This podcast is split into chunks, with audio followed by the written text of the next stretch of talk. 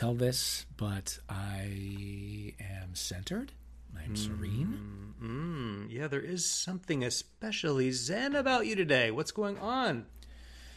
Well, I'll tell you what's going on. I um, had the pleasure of going um, with Ben on a 24 hour yoga and breathwork retreat. Okay. Uh, in Santa Monica, California, uh, sponsored by an app called Open.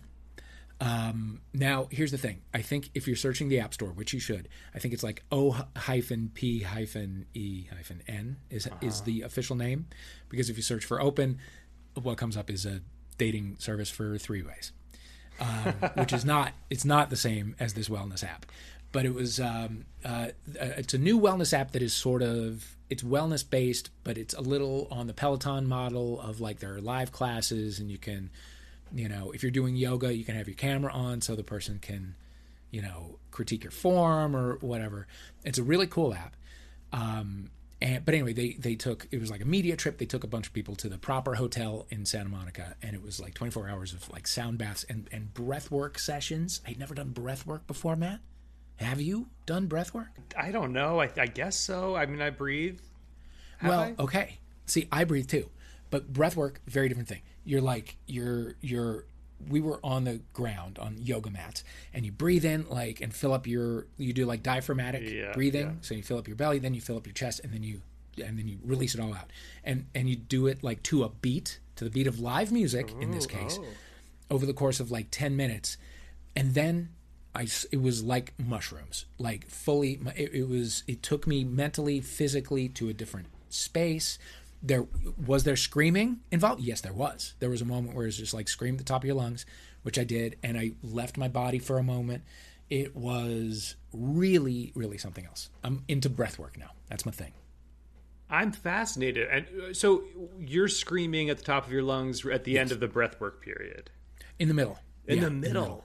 Yeah, there were maybe twelve of us in uh, in in a studio. Was it in Venice? Yes, of course it was. Of course. Um, but yeah, uh, all of us just like screaming. There was a gong. There was you know live percussion.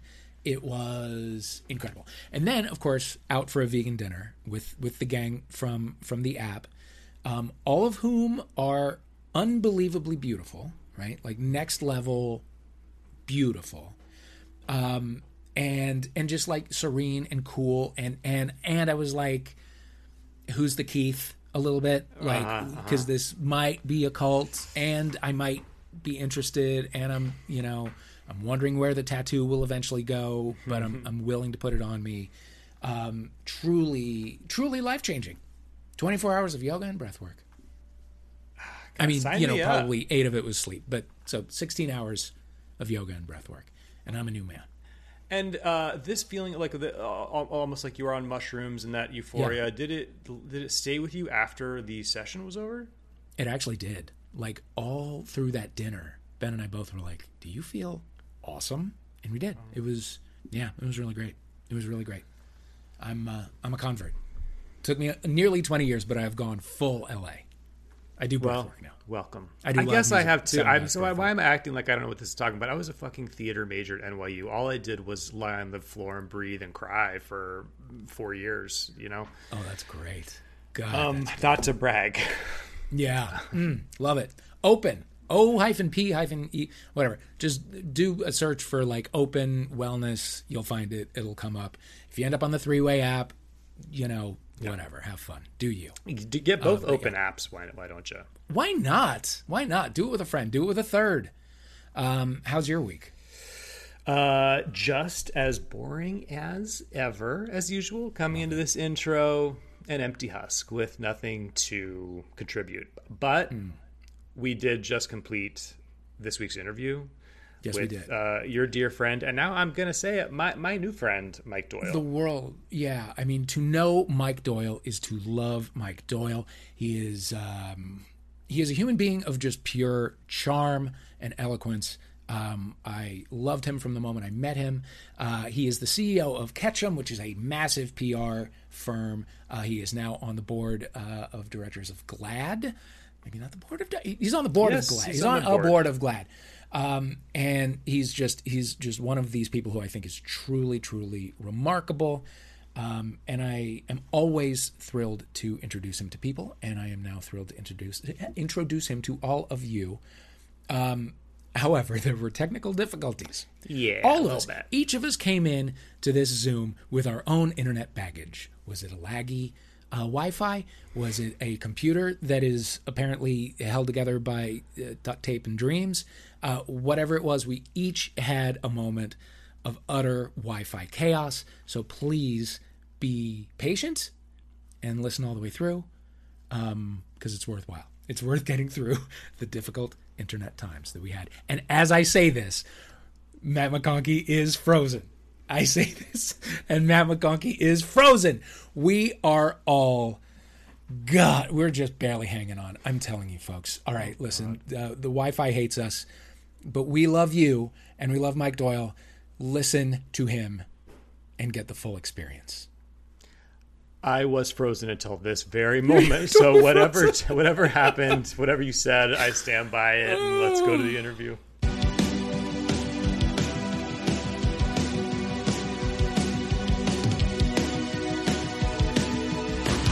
Mike Doyle, you're in Asbury Park, I have to assume. I can go one further than that. I am uh, I am nine and a half blocks from the Stone Pony. Yeah, you are. I know. Are they doing Tell me what concerts the yet? Stone Pony is. Oh, the Stone Pony is a legendary rock venue where Bruce Springsteen got his start and which has an excellent outdoor summer concert series. Which are they? Uh, they are yeah back in uh, in a, in a really awesome creative way. Um, so the summer stage is up. Uh, it's rolling, and they've created instead of sort of a, a standing room only situation, they've got about oh I don't know 50, 75 or so um, picnic tables. Uh, Mhm. You know the the beer garden's open and all that stuff. So you reserve a table and you're with your friends and everybody's there and it's working out. It's working out great. I love it. Who's playing? A couple of uh, couple of Bru- I was going to say a couple of Bruce cover bands. Um, Great. You're going to be thrilled and and intrigued. Uh, uh, Cafferty. Oh my God, what the what? John Cafferty and the? Beaver Brown Band? I think this weekend. I think this weekend Oh, up on, on the the marquee. dark I know. Oh, yeah. on the dark side. On the dark side. Come which, on. Which is uh, you know yeah, it's a big deal. Big deal for us. Mhm. Thrilled So, for those who don't know, Asbury Park has become something of a uh, a more sensible Fire Island. Depends yeah, on the that's night. what I'm hearing. It- It's not Yeah. a place that you think of as like a thriving queer community, but what what is the scene there? Oh, I got I love I love the question. Um all credit to the pioneers of Asbury Park, uh, and there are many. Uh, you know, there were this this town is uh, for those of you the good listeners who who might not know the Jersey Shore as well. Uh, Asbury by car is like a 55 minute drive from the city, and so that's terrific, right? Instead of having to, you know, take a helicopter and then you know like a like a blimp and then a train and a and a you know cab to fire on to wherever you have to do to do that. 55 minutes by car hour and 40 minutes by train. So that's effective.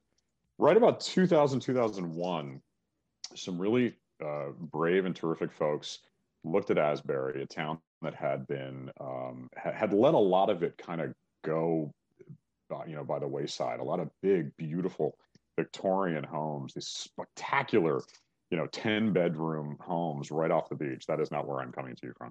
Uh, but they said you know what? What if we went down and gave this a shot and picked up a lot of houses and started to turn them and started to, to modernize them and all that stuff? And did that in concert with this incredibly beautiful uh, diverse exciting artistic community in a town and they've already they were already here and so together I think that sort of combined unity has created this resurgence in Asbury. And it's just unbelievable. Now it is, there's a thriving uh, LGBTQ community, an amazing restaurant scene.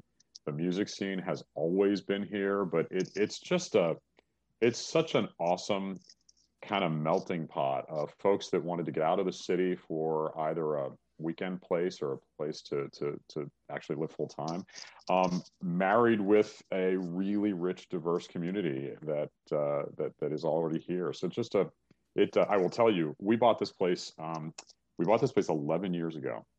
We were not among the pioneers. We were among the lucky ones, and uh, but we never thought it would be the sanctuary that it had to be for the past uh, you know 16 18 months um and Yeah. it's just uh, it's been it's honestly it's been unbelievable it's a great place I, I was come to asbury park ask. we're here Oh, for it. absolutely. Everybody come to Asbury Park. Um, has it been your COVID refuge? Did you did you escape the city and hang out? We, we did. We, oh my God. I, I, it was the Friday, Friday night, March 13th of, uh, of 2020. Of course, everybody has their, you know, their, I remember that weekend story, but it was that Friday night and my husband, Brett, um, Dave, whom- Dave, whom you obviously know, uh, we were, I, I sort of shut down the office.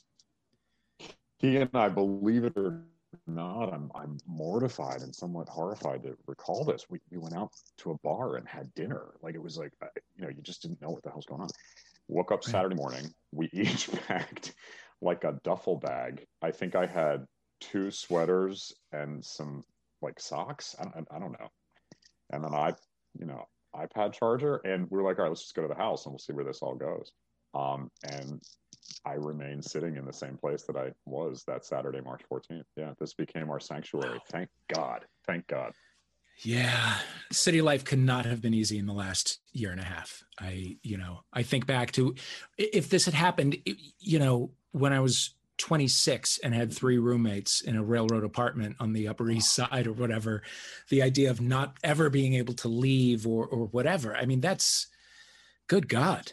we had it's it's so funny that you say that like i, I think about the, the the good folks that i work with at, at my agency and um i can't tell you how many times you know I, i'm as i'm sitting here i'm looking out we've got a, a, a perfectly lovely backyard and a deck and i'm you know 10 blocks to the beach and all these things and we once we sort of settled in and realized this was going to be for a while uh, you know we tried very hard to to break into some routines you know like end the day and head to the beach and walk on the boardwalk, even even in the in the frigid, you know, December and January temperatures, just to make good use of the space. Or I would do, I would do conference calls and kind of do laps in the backyard just to be able to stay active and make me feel less guilty about the two bottles of wine that I would drink that night.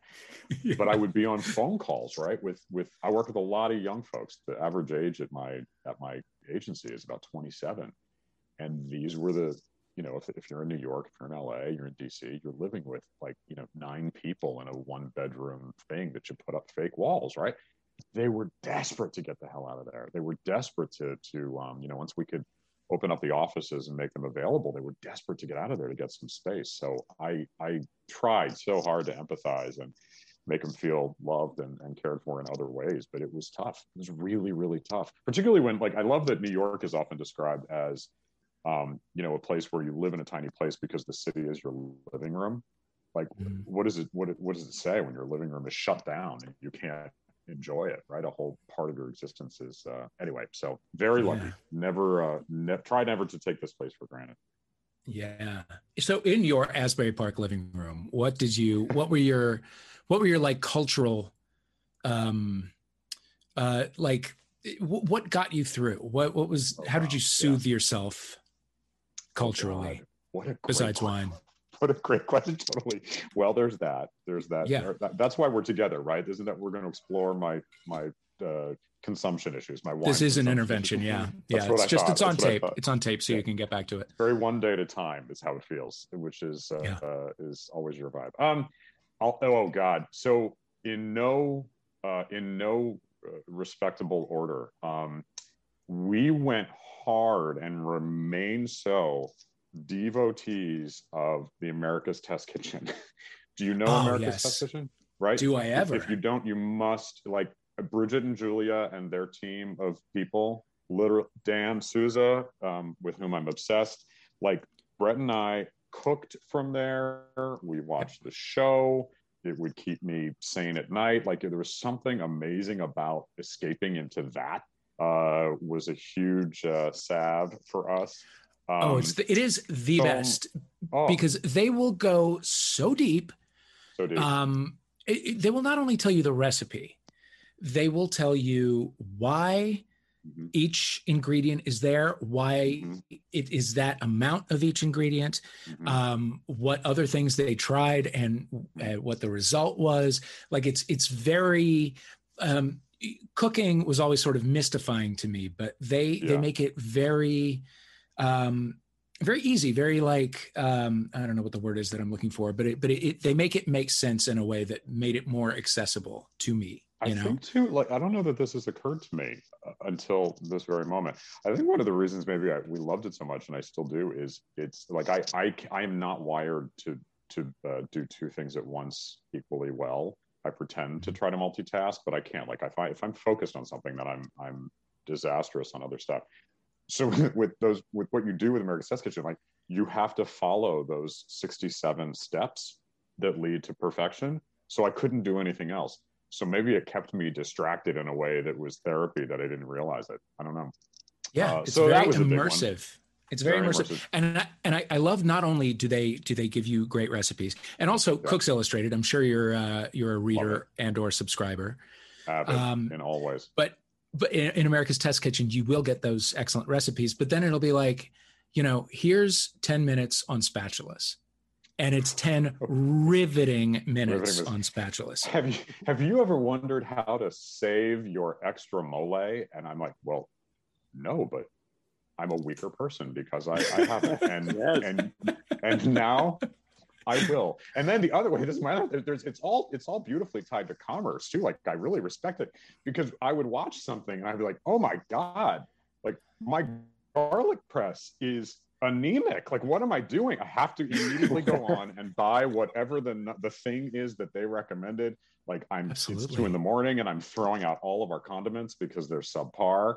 Like it it just it it so you asked me you asked me what got us through i'm conscious that i sound as crazy as i believe that i, I have become uh, but that was a big that was a big deal um, a quick uh, a quick shift to um, uh, music like to the music Yes. of this pandemic i and i want i would love to know what you guys what you've done like how you've done it Mhm. we uh brett and i uh um first of all dua dua Lipa is the patron saint of my pandemic survival.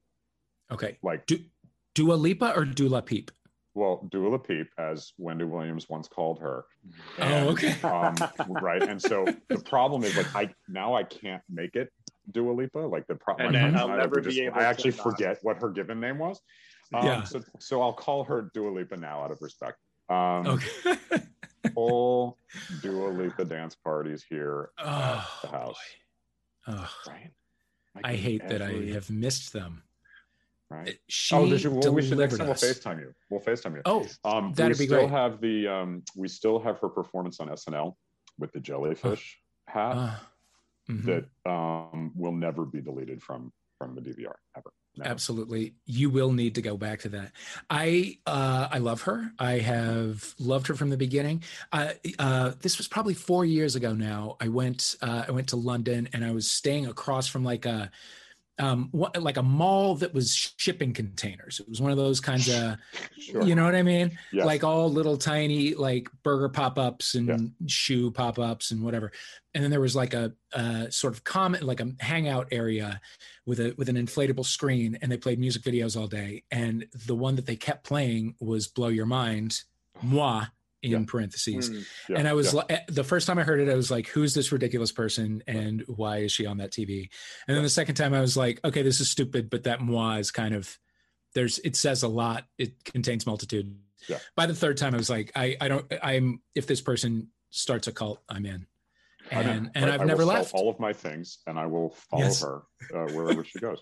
We have so so we have this um, this playlist um, that Brett has my husband Brett started literally I think March like that Saturday March 14th, and just we've added like oh I like that song. I love that song. That's interesting. Where'd that come from? Okay. So it's now cumulatively probably like 14 hours of music that Yeah. he has it's it's called the, the stay at home list. And it it's um it's everything from Dua Lipa to like folklore which is a masterpiece um our friend Taylor Swift. Uh but then there's like you know the elite soundtrack are you were you guys elite are you elite fans Netflix. series? No, oh gentlemen oh what? What have we done? I don't know what we're talking about. Well, you've done you've done too little, is what you've done. Um, you tonight, today, please, please, please. It's on Netflix. Um, it's called Elite. Um, it is uh, it is how to describe it. It's it's the OC um, meets uh, the Spanish version of the OC. Um, Hmm. But then there's like murder.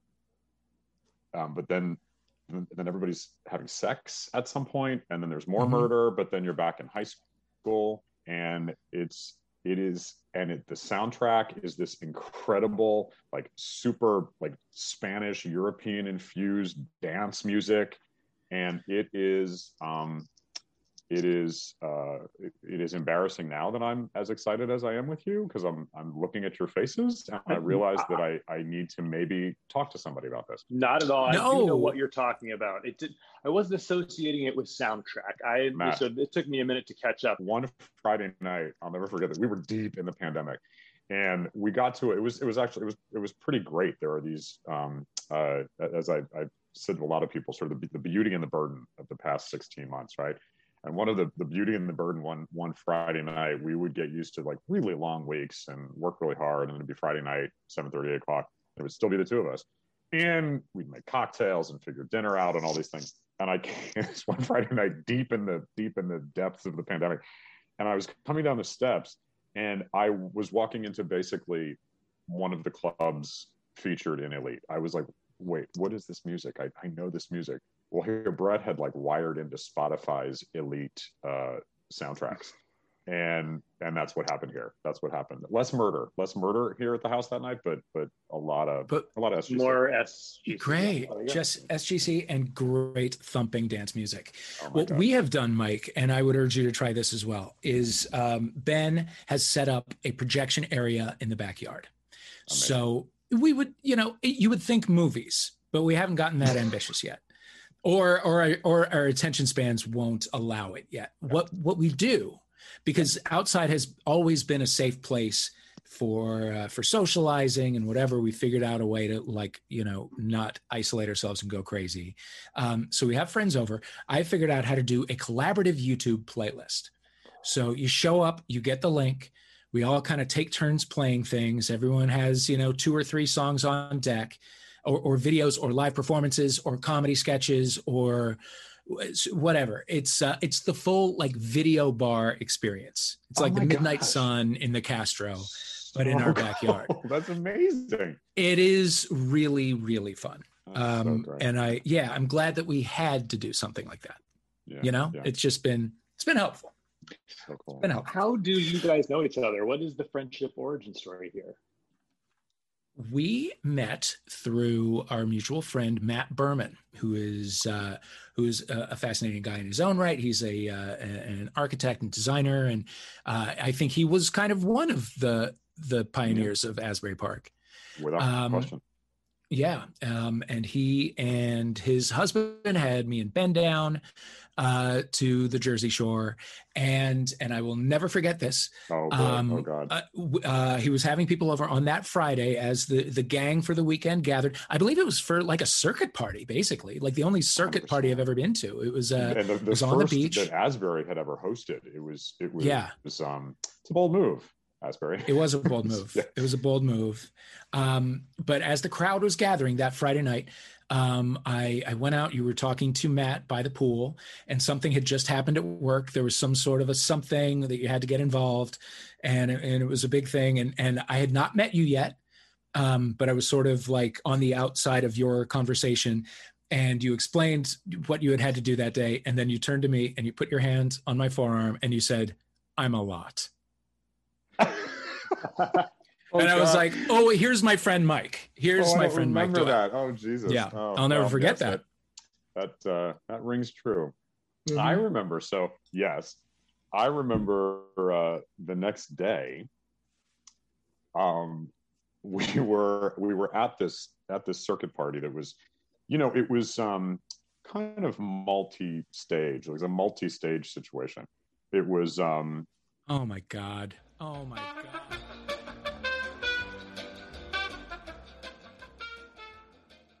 Matt, welcome to StockX. Thank you so much. So good to be here. Take a look around. I think you'll really enjoy it. We are the only live marketplace for what's now and what's next.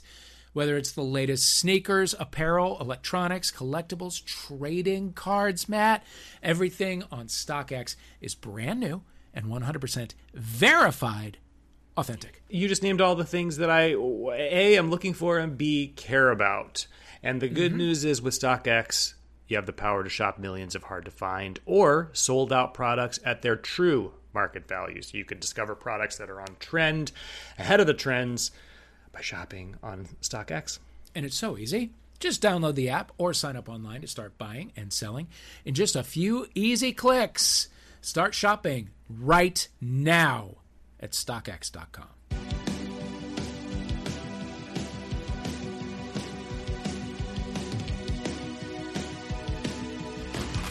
Okay, so just to fill the listener in, um, a full technological clown show on my end.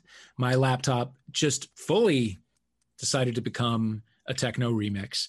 Um, I I couldn't I could see, but all I could hear was a, a half a syllable from Mike Doyle repeating over and over again. I had to restart. I'm sweating.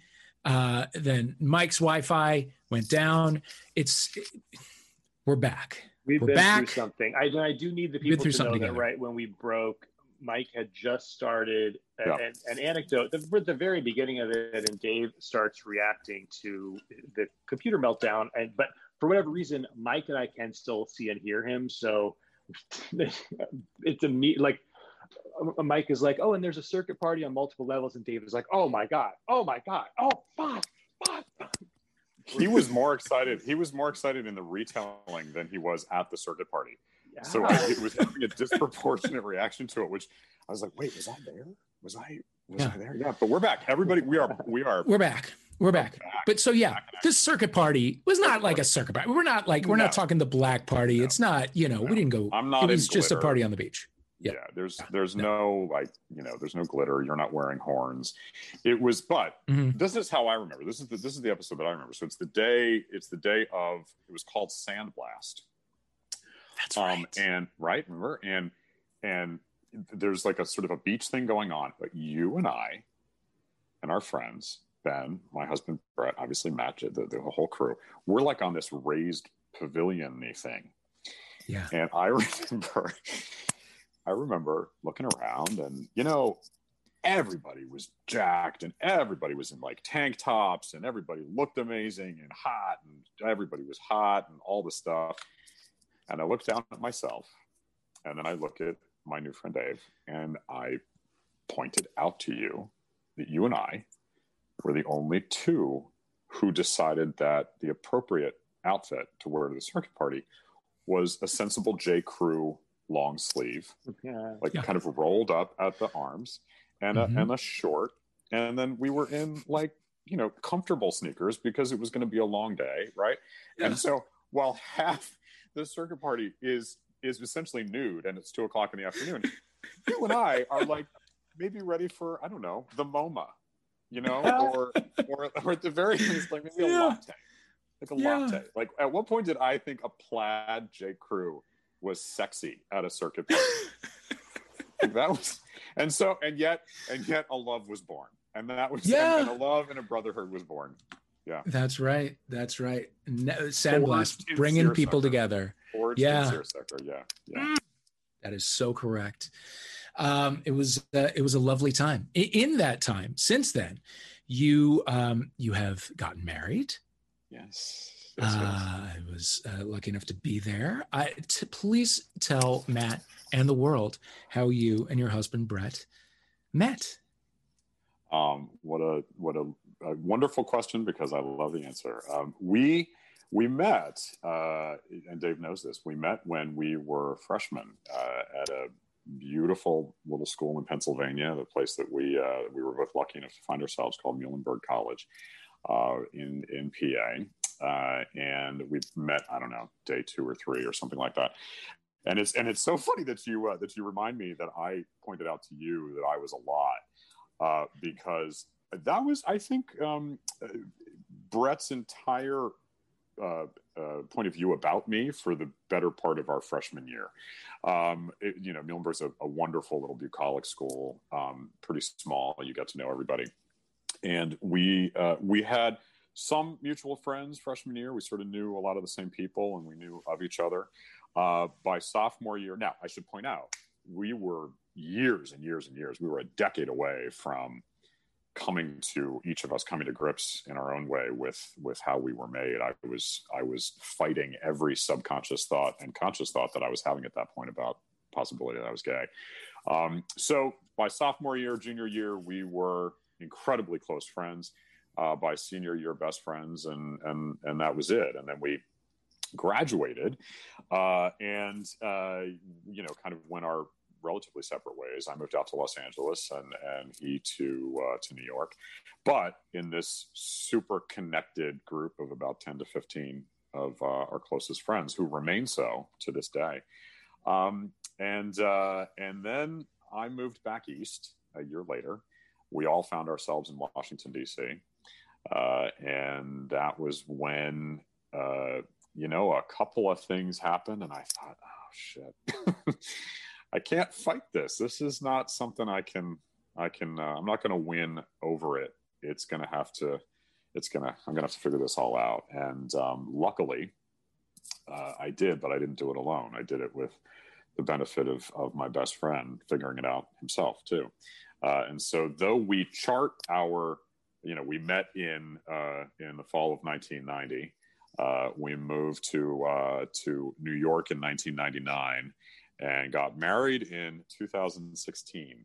Uh, so we chart our relationship really to, to when we moved to New York uh, and started to figure it all out together. But uh, unbelievably lucky. I, I, I really, I, I, you know, I, I, don't mean to sound, I don't know, I don't mean to sound hyperbolic. Like I, I just don't know um, uh, what I did to deserve a chance to, you know, meet my best friend and ultimately a guy who would help me through my own journey and his. But uh, but you know to be able to create a life with this guy is uh, is an unbelievable uh, stroke of uh, good luck, good fortune.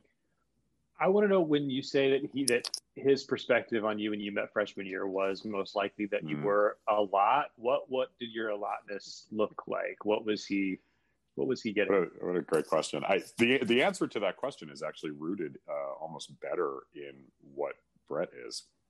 Uh, he's uh, Brett's the guy who looks at a room of 50 people and immediately sizes up the three or four that he's going to spend that night with right um, he he ha- he makes he makes deep uh, fewer deeper friendships uh, he is um, he is so loyal he's so he's so devoted to the people that he loves and that love him and and he's a guy who still has friends from uh, grade school, right? Mm. Um, and I, would like to think that I share some of that. I still have a lot of friends from grade school and and and love making friendships that deep. But if I go into a room of fifty, um, you know, I'm going to meet fifty people, and then I'll probably hang out with the caterers for a little while, and then I'll go see like you know if anybody needs anything in the coat room, um, and you know I'll leave, and and I I am I tend to I hate this, but I tend to sort of be more of a, a of a flitter, and I, I sort of uh,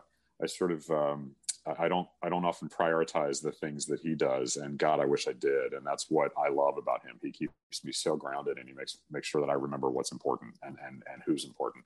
Um, so I was a lot. I was the uh, you know I was always a, you know running for something and wanted to be you know starring in some show or giving some speech or something like that. Um, thinking that that would be uh, the only way I could be fulfilled, and uh, and he helped me show that that's not the case. When you say that you two uh, figured it out together once you mm. reconnected on the East yeah. Coast, how how did that ice get broken? Mm-hmm. Um, well, Dave, I, uh, I I talk about it actually in sort of a series of episodes. Honestly, uh, that, that, it was for the two of us, um, and uh, the you know the the first the first episode for us, and you, you know, that you got to remember we were we were part of this really beautiful consortium of friends, right? And I don't know how atypical this is. I think this might be pretty common for folks, right? Trying to figure it all out. Part of this big group of 15, 20 friends, inseparable, talked every day, you know, before we even had texting. And it was, we were just, we did, we were like a little pack. We just did everything together. And that gave us great comfort, right? I think as the two of us were a part of that, it also meant that we could sort of figure this out, but but in a, on a way that, that was supported by friends who were next to us. They didn't know what was going on, and, and we certainly didn't say anything, but, but we at least felt like we had that family. Um, episode one was um, in, believe it or not, was in 2001, and it was uh, Brett was going through some stuff at work in 9/11. It was just a, it was a bananas time for everybody, and um, uh, we were trying to figure out, okay, God, what, what's going to happen if he loses his job and all these things, and we had a lot of quiet conversations about what that would mean you know, were we roommates? Were we something different? And, and that was kind of the first conscious thought that, that we had. But I was like, shit, I'm not there yet. I'm just not there yet. Years later, uh, in a in a moment that we would later realize was an actual gift um, on some level, we lost one of those people, one of the one of that group. This incredible friend of ours, the husband of our dearest friend in the world, uh, passed away very suddenly. And that was when the two of us, um, almost without saying the words, we realized we were 33. We realized uh, this is it. This is too precious, and we got to figure this out because we could be gone tomorrow. And I, I, sound super dramatic, right? But I swear to God, it's true. It was just this moment where I thought, Jesus Christ, this is it. And that was when I started to realize, like, I had I had my first conversation uh, professionally that I can tell you about that was kind of wild. And and it was when we started to we didn't we didn't burst out of the closet. We stepped pretty carefully and pretty gradually. Um, but uh, I don't even know if I'm answering your question. But that was that was that was the way we did it. It was it was really together, truly, truly together. Um, but neither one dragged the other. Um, we had a lot of respect, I think, for the for the just the timing that we each needed to to uh, to figure it out it says so much. It's fascinating to me that you have stayed on this journey together because mm-hmm. when I think back to the people that I was close with or the people that I dated when I first came out, it feels like a lifetime ago. They feel like many lifetimes ago. And like, what do you attribute that to? Wow, his patience, Jesus. Um, you know, I, I boy, God, I think I'm going to sound like a you know like a like a bad poem that you buy to hang on your fridge. Uh, but but i swear to god i think it's because we were we were just the best of friends first. We were the we were the best of friends and we met we met at a time where neither one of us had anything figured out. And so we became incredibly close friends in a place at a place that we loved, surrounded by people who loved us, and we were both sort of in this in this moment where we didn't know who we were, what we were really here to be, and and and all of that. So, I think the fact that the journey has been for the two of us really sorting that all out, but doing it together.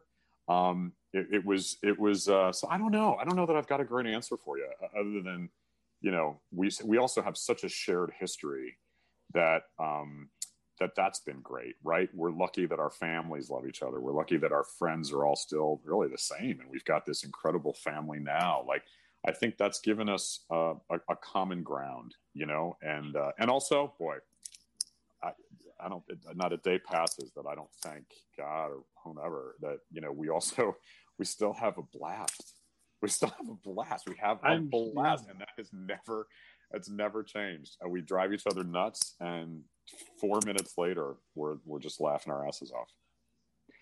And it must have been such a fun wedding after after so much time together and such a, a, shared history and like a, yeah. you know shared community. People must have been like chomping at the bit to celebrate you guys.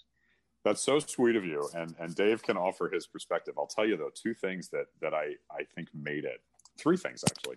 One was we went back to Muhlenberg to do it uh, we were the first same sex marriage of two Muhlenberg graduates ever in that chapel at Muhlenberg College, which was very cool.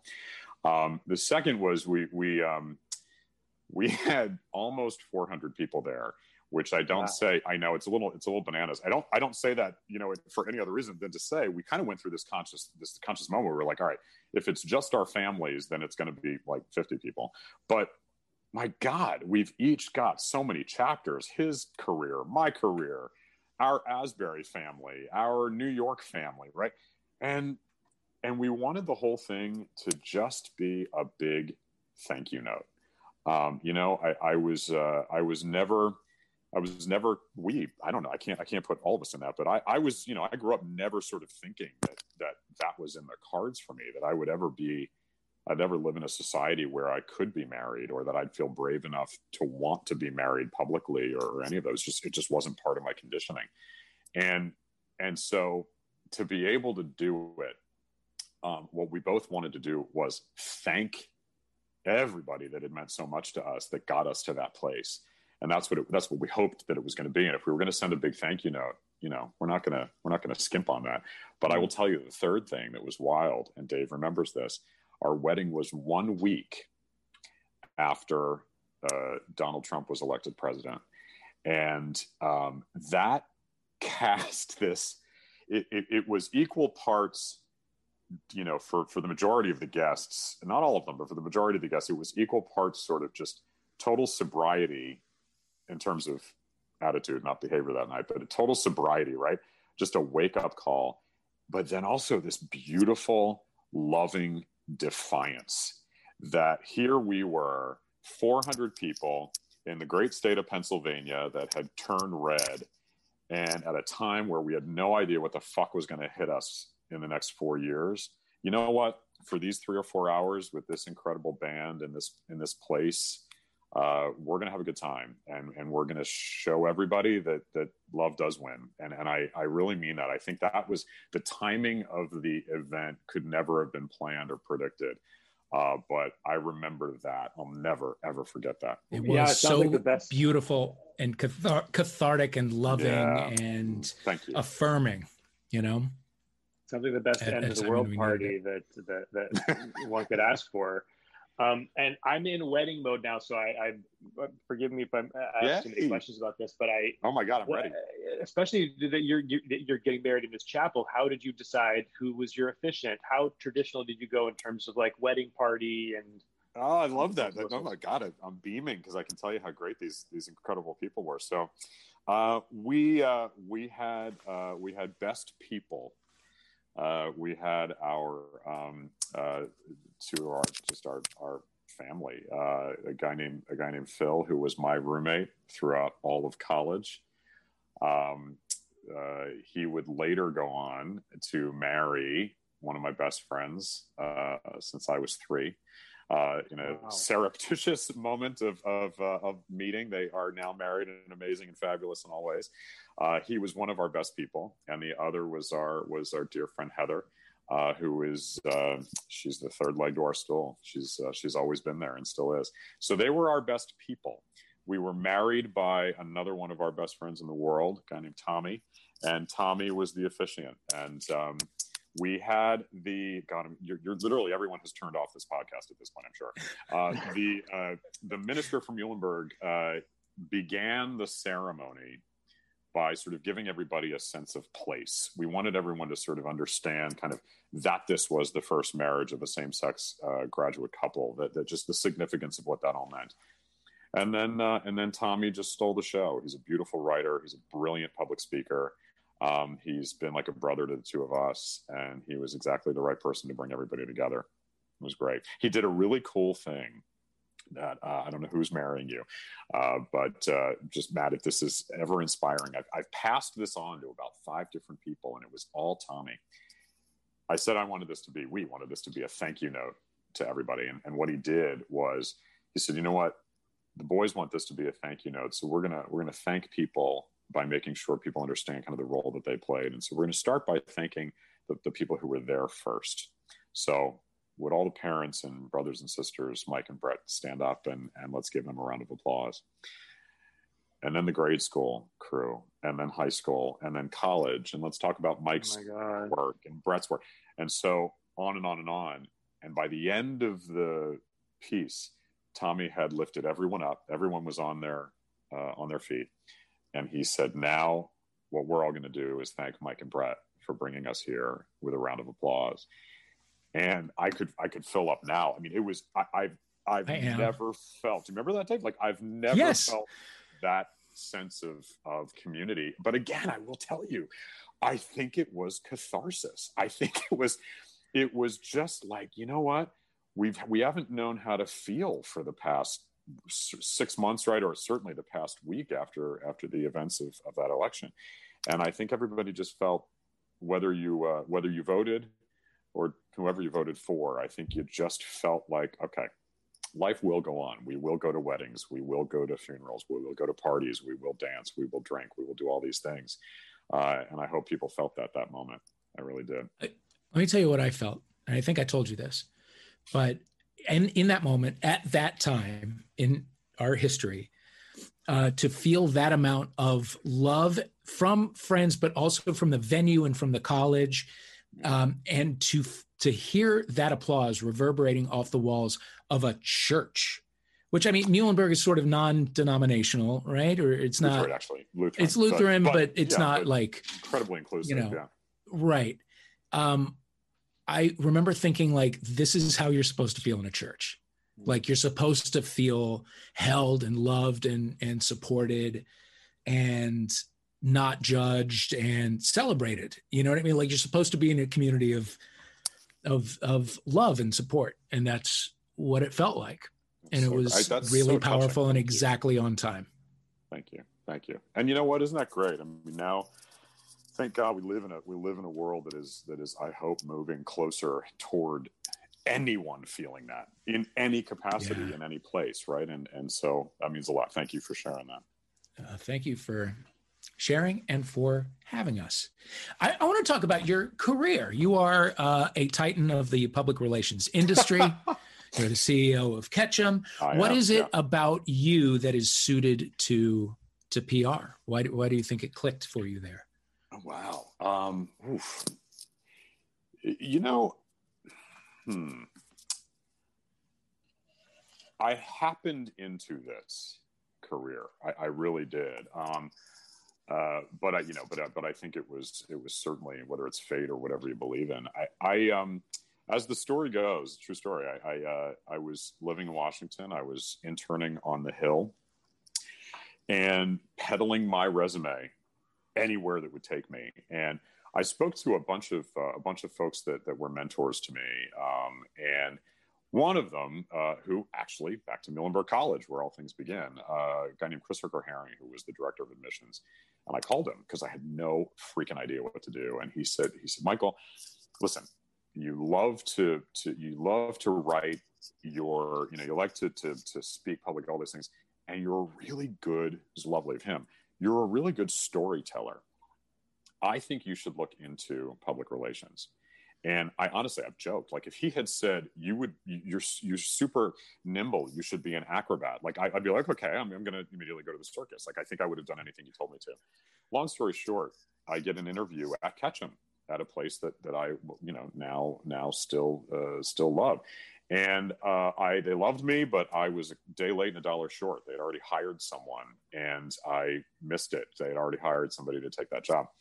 And about three days later, they called me back and said that this this uh, young woman uh, ran from the building crying because uh, it was too stressful and she couldn't handle it. Do you want the job now? Of course, oh, I was God. like, absolutely, sure. You know, I'll take a pay cut. I'll be there in a minute.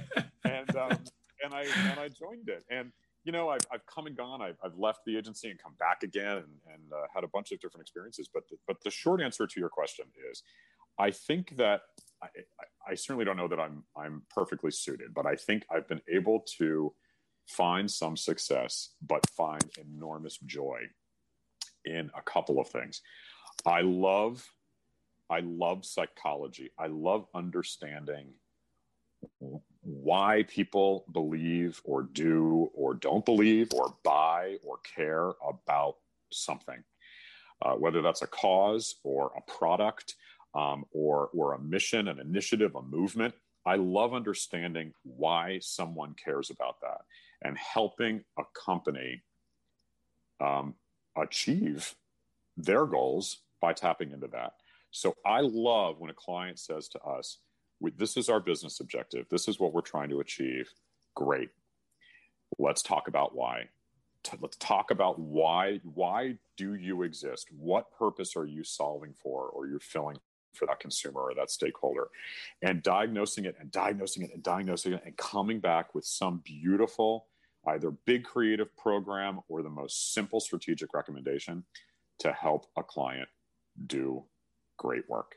And I just, I love that. I love being able to tell brilliant stories for clients, helping them be, you know, their best selves, helping executives achieve their business goals. I, I, I just, I love that. And I love that so much of it comes back down to psychology and to that kind of motivation and tapping in to to people's why. And and i've never lost that. I've always had that. I'm always i've always kind of been a diagnoser. I love to kind of keep asking why and driving people crazy. But what i love about it now is that we're in positions, and I'm in a position where we can genuinely help a company tell its story to whatever end makes sense for their business and their people. And and that's why I love what I do.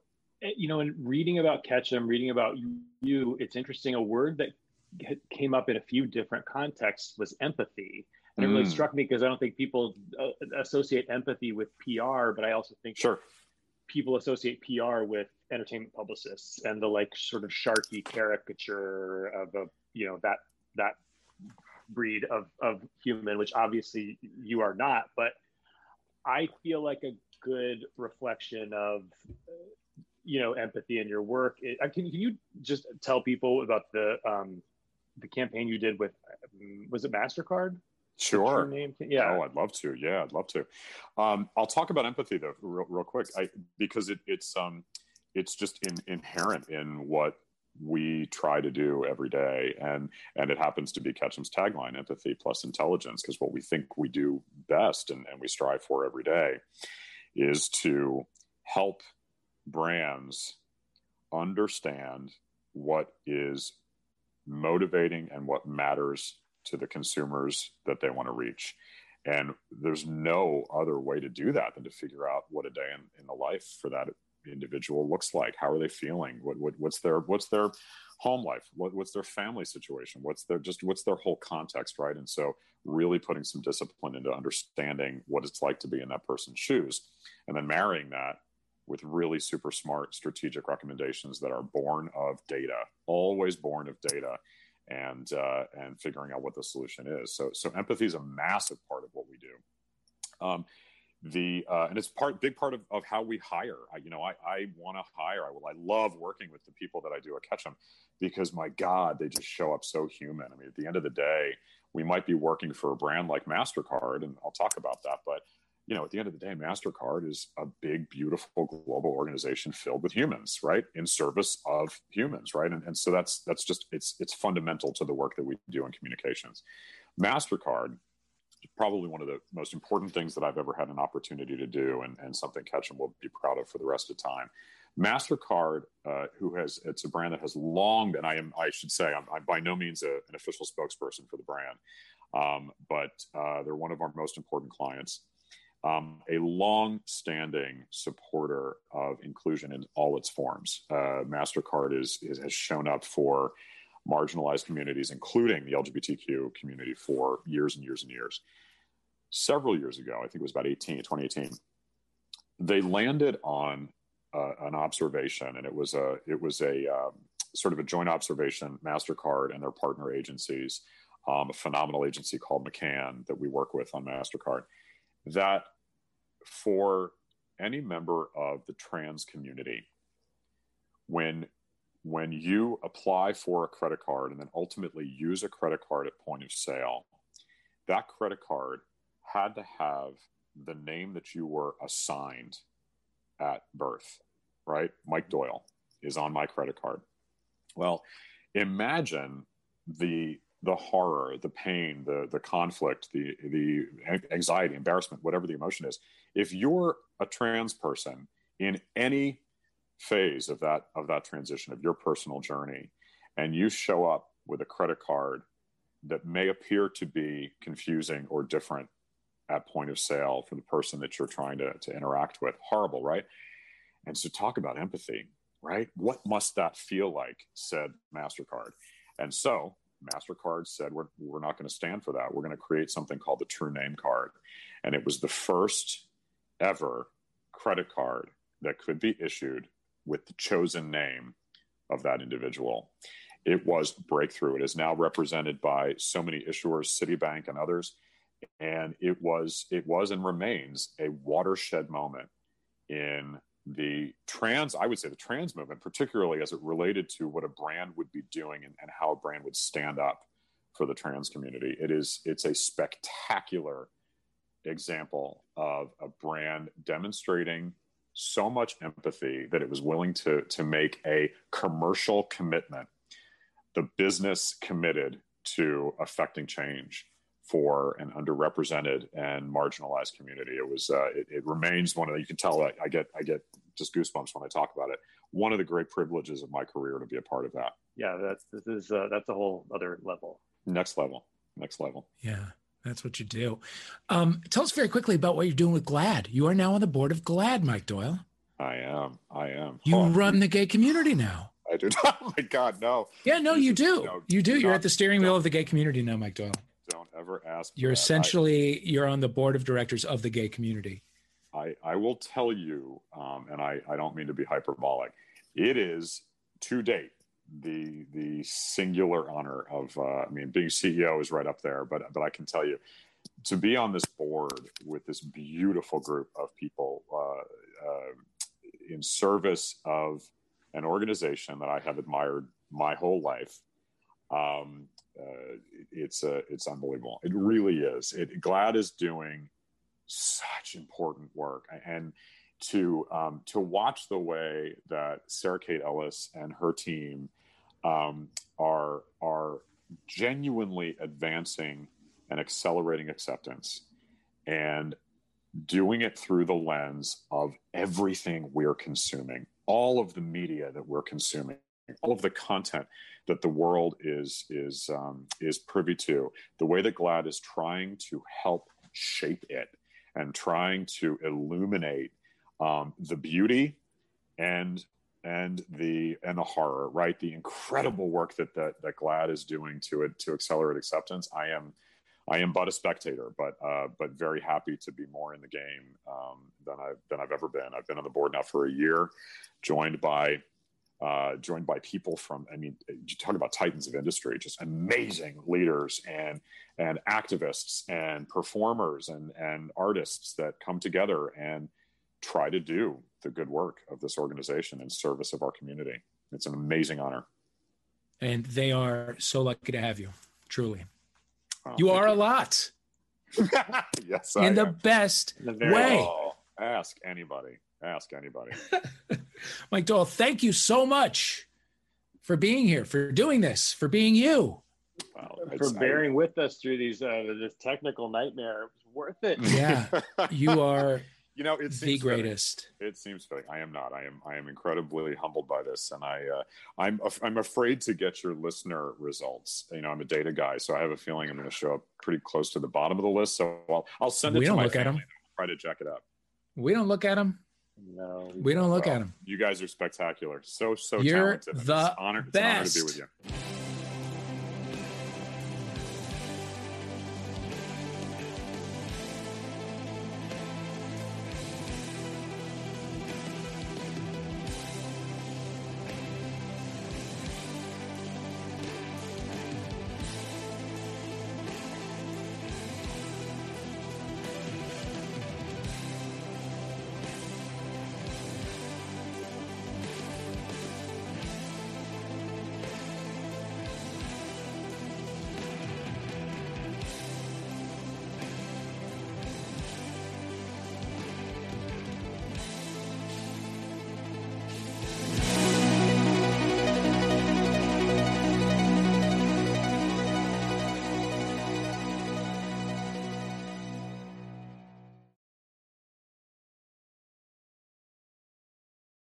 Oh my God. Oh my God.